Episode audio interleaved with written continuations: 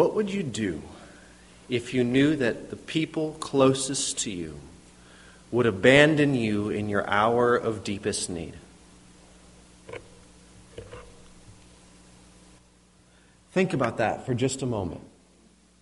If your closest friends, your family members, the ones who are supposed to stand by you and be there with you and be there for you, denied even knowing you through your most painful trials and your hardest experiences.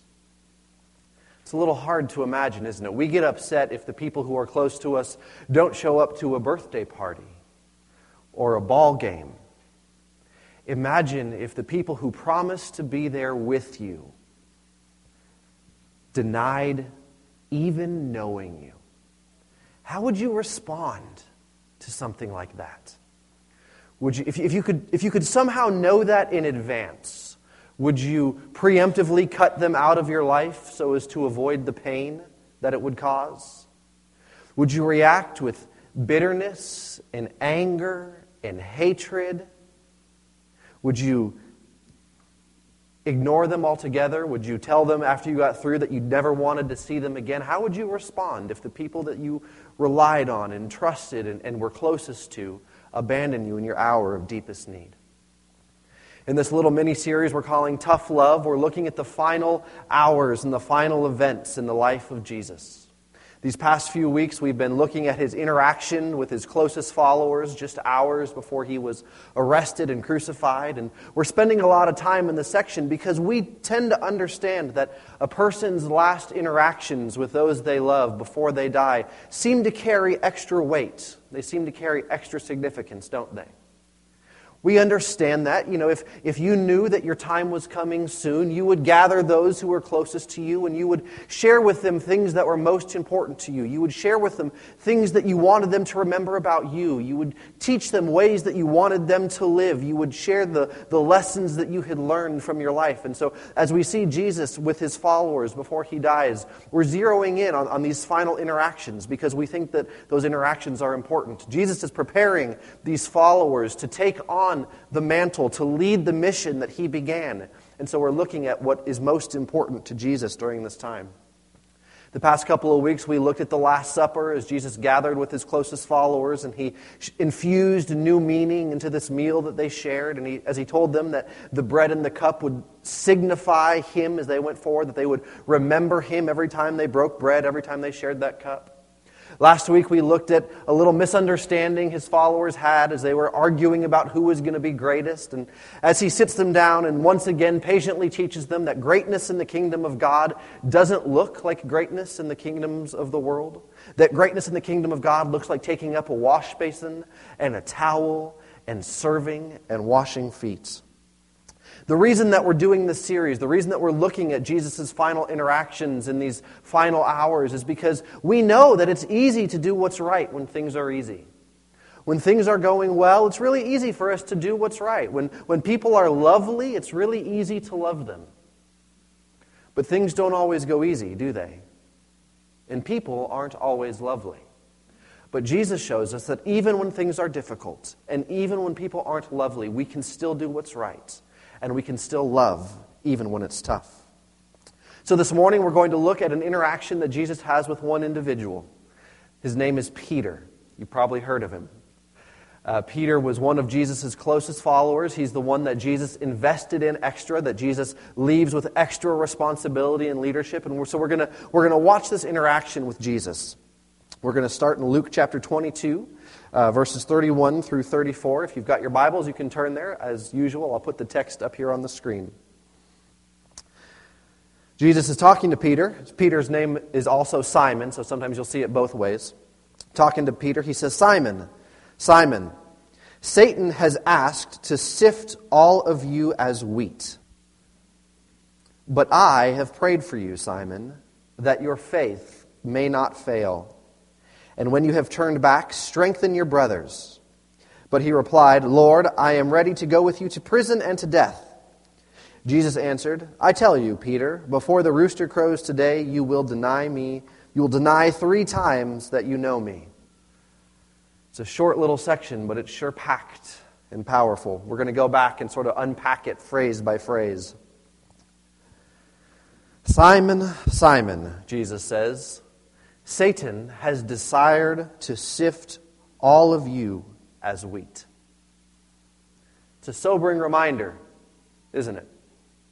Jesus tells us in John chapter 10, verse 10, that there's a thief who comes only to steal and to kill and to destroy. Peter himself, writing decades later to Christians living in the first century, writes this in 1 Peter 5 8. He says, Be alert and of sober mind, because your enemy, the devil, prowls around like a roaring lion, looking for someone to devour. Now, this isn't intended to you know, be a fear tactic to scare you into believing in God. That's not what this is. But there's, there's a soberness to this. There's a seriousness to this. That, that there's, there's not, this is not a game. Christianity is not a game where we show up on, on Sunday mornings and we listen to a sermon and sing a couple of songs and go about the rest of our week as if none of that ever happened and we repeat again the next week. There's a seriousness to this. Jesus tells us that there, there is a spiritual enemy who's opposed to all of God's plans and he desires to hurt the people of God. He desires to, as Jesus says in this passage, sift all of you as wheat to steal, to kill, and to destroy. And so, so there, we, we enter into this with a, with a sober seriousness, knowing that what we're doing here carries significance, that there's spiritual weight, there's spiritual warfare going on, and we need to be aware that, that we have an enemy who would like to hurt us. So the question becomes okay, we know we have this enemy, so, so what do we do? What do we do? It's a great question. I'm glad you asked. I'm going to change a little bit. What, what did Jesus do? Jesus, acknowledging this spiritual truth that there was an enemy desiring to hurt his followers, what did he do? He goes on, But I have prayed for you, Simon, that your faith may not fail. This is incredibly powerful. It's powerful on, on several different levels. First of all, it's powerful because we're, we're looking at the life of Jesus, who himself, he knows that he's headed to be arrested to be tortured, to be interrogated, and eventually to be crucified. And yet, here, in his hour of deepest need, he is thinking about and praying about others. That's some tough love, isn't it? To, to know that he's heading into his hour of darkness, his, his hours of deepest pain, and yet he's not wallowing in self pity about what he's going to go through. Even in this time, he is still focused on loving and praying for others. That's tough love. To love and pray for others in your hour of deepest need. I want to love like that. I want to have that kind of love inside of me that even when things are tough for me, that I can still be focused on loving on others.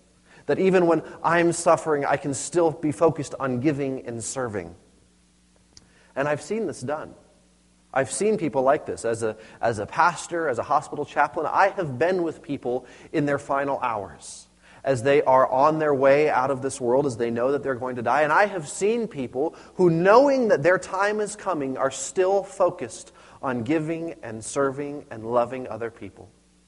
Many of you know Terry Doherty, a beloved member of our congregation for years who passed away earlier this year. I spent a lot of time with him in his final weeks, and as I would sit with him in his room, I would ask him, What are you thinking about? What would you like me to pray for? And over and over again, Terry would say, For my family that they would be okay when I'm gone, that they would love each other. Even in, in his pain, in his suffering, knowing that his time on earth was about to come to an end, he was focused on other people. And he was focused on that because he knew that he trusted in God and that God had him taken care of. I want this kind of love. That's tough love. Terry embodied tough love. Jesus embodied tough love. I've seen it. I've seen it done. We can, we can develop the character of Christ so far that we can, even when we're suffering, even when we're in pain, even when things aren't going our way, that we can be focused on other people.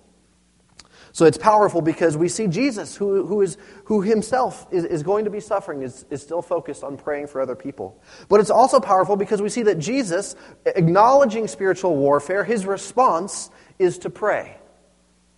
Now, Christians believe that Jesus is the Son of God. That's pretty powerful, it's pretty important. We believe that he was the Messiah sent from God, that he's our Lord and Savior. And let me just ask you a question. If prayer was important enough for Jesus to do, what about us? I think sometimes we, we underestimate the power of prayer. Jesus, acknowledging the fact that there was spiritual warfare going on, could have responded in lots and lots of different ways. Instead, he chose to pray. He prayed for his friends, and specifically for Peter, and he prayed that his faith may not fail. Do we believe that our prayers have that kind of power? Do we pray for people that are struggling with faith? Do we pray for people even if we know that they're going to betray and deny and abandon us? Jesus did. It's tough love.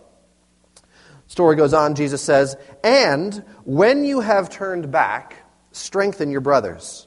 Now, I love this. I love this because Jesus knows that Peter is about to abandon him. Jesus knows that Peter is about to deny even knowing him in his hour of deepest need, and yet, in spite of this, he speaks to a positive future for Peter. He says, When you have turned back, he doesn't dwell on the fact that Peter's going to deny him. He doesn't dwell on the fact that Peter's going to abandon him. He, he speaks to a future beyond this. He gives him hope, and he lets Peter know that he believes in him anyway. You know, it's amazing how powerful our communication can be. It's amazing how powerful what we communicate to others that we believe in them can be. I, have been there before. I, you know, I've been in my darkest moments when I had been hurt by a previous church, when I didn't know what my future looked like. When I expressed this to a, a previous pastor of mine, he responded and he said, You know what? I'll walk with you. He didn't have all the answers, but he said, I'll walk with you. And he communicated this belief in me. And without that, I don't know that I would be where I am today had he not been there to communicate belief in me, maybe when I didn't even deserve it.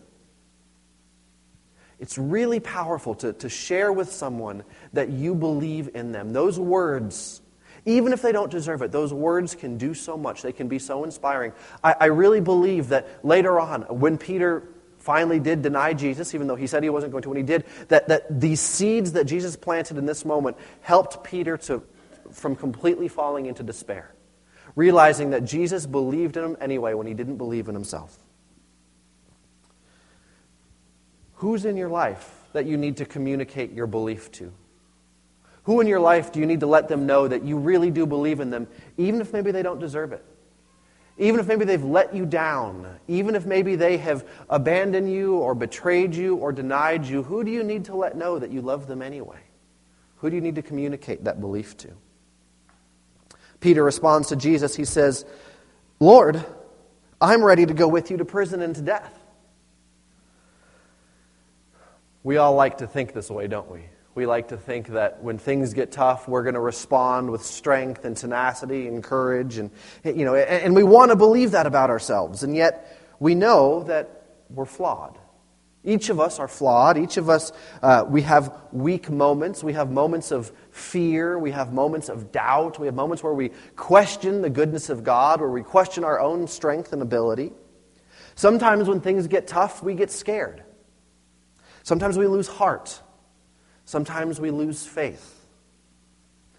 You know, I've never had to face imprisonment or threat of death for my belief, not here in America. There are others who do across the world. And, and I would like to think that in that moment that I would have the strength of character and the courage to, to hold fast to my convictions and face the consequences. But, but I know that I'm, I'm flawed. I know that there are weak parts of me, that I have weak moments. I know that even now, as God will nudge me to share my faith with a stranger, sometimes I get scared of doing even that. Sometimes I, I, talk myself out of doing even the smallest thing in, in sharing the good news with, with, uh, with a stranger. And so there's a part of me that has to recognize that in that moment, I may not be strong enough. I'd like to think that I am, but I may not be strong enough. Peter wasn't. So, pray for me. Pray for me. That's what Peter that's what Jesus did for Peter. He prayed for him that his faith would not fail. And you know the story of Peter, right? You know that he eventually, that he did deny Jesus, but that he came back. Jesus' prayer, it seems, was answered. So pray for me that my faith wouldn't fail. Pray for each other that as we face temptations, as we face trials, as we experience the suffering that we're going to experience because we live in a broken and fallen world, pray that our faith wouldn't fail. Pray for me, and I'll pray for you. Jesus responds to Peter. He says, I tell you, Peter, Before the rooster crows today, you will deny three times that you know me. Try to imagine. Just put yourself in their sandals for just a minute and try to imagine how deeply emotional this moment must have been for both Jesus and Peter. Peter being told that he's going to deny his teacher, his friend, his master, and yet also hearing that, that Jesus is praying for him and speaking to a truth, a future beyond this denial. How conflicting and painful that must have been for Peter to hear those words. How emotional it must have been for Jesus knowing that one of his closest followers was going to deny even knowing him in just a matter of hours when everyone else had run away. Imagine how difficult it must have been for Jesus because we know that he was fully human, that he experienced the full range of human emotion, to, to, to ex- experience the pain of knowing that his closest follower was going to deny even knowing him in a matter of hours, and yet praying for him anyway believing in him anyway, and communicating that belief to him in a positive way. That took incredible strength of character. That took tough love. So here's the bottom line tough love doesn't give up on people who give up. Tough love doesn't give up on people who give up. So, who do you need to pray for? Who maybe have you given up on? Who has mistreated you, or abandoned you, or denied you, or hurt you that maybe you've given up on? That God is now nudging you to say, maybe you need to pray for them. Who do you need to go a step further with? Who have you maybe written off that you need to communicate your belief in? Who do you need to reach out to and say, either I'm sorry, or I forgive you, or I believe in you, even if they don't deserve it? Who has let you down that you need to have some tough love for and reach out and love them anyway? Who's walked away from you that you need to prepare your heart to invite back in? As followers of Jesus, we know that it's easy to do what's right when things are easy. It's easy to love when people are lovely. But we've been called to follow in the footsteps of Jesus. And we've been given the Spirit of Christ that empowers us to live and to respond like Him. And so we need to go beyond doing what's right when it's easy and loving only when people are lovely to doing what's right when it's hard and loving when love is tough. So, who is it for you? Where do you need to extend some tough love? Where do you need to extend love to somebody who hasn't earned it, who doesn't deserve it, who's let you down? Because tough love doesn't give up when people give up. Let's pray. Lord, we know that each of us has been hurt. We know that each of us has been hurt by someone else. Someone has walked away. Someone has mistreated us, someone has spoken ill of us, someone has taken advantage of us, someone has denied us or abandoned us, and it hurts. And we want to acknowledge that pain, God. Yet we look at the life of Jesus and we see that even when things were tough, even when people didn't deserve it, he loved them anyway. He spoke hope to them anyway. He believed in them anyway. God, you believed in us, even when we were enemies, even when we were living in ways that were contrary to you. Maybe some of us still are, and you believe in us anyway. Even when we were enemies, you sent your Son to pay the price for our sins. You loved us anyway. Father, help us to love like that. Help us to look beyond ourselves, to look beyond our own pain. Help us, Father, to find true rest and comfort in you so that even in our hurt and even in our pain, we can reach out and love and trust and believe in others. Help us, Father, to be beacons of love, beacons of light, beacons of your hope, even when things seem dark. We believe, God, that you have called us to walk in the steps of Jesus, and we believe that you've given us your Spirit so that we can.